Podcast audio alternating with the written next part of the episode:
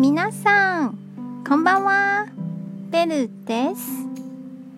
今日は台湾のかき氷のお話です。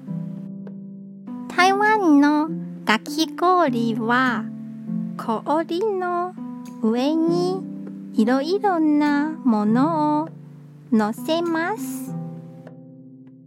それは新鮮な果物、タピオカゼリー、ピーナッツなどです。種類がたくさんありますよ。そして氷もシャリシャリしたものとふわふわしたものがあります。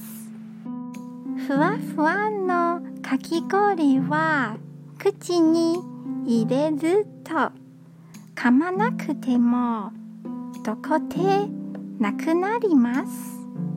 それはまるで雪のようなので雪花冰と呼ばれます。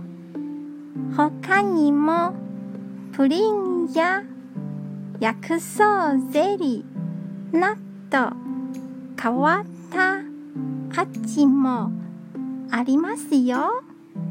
台湾に来たらぜひ食べてみてくださいね。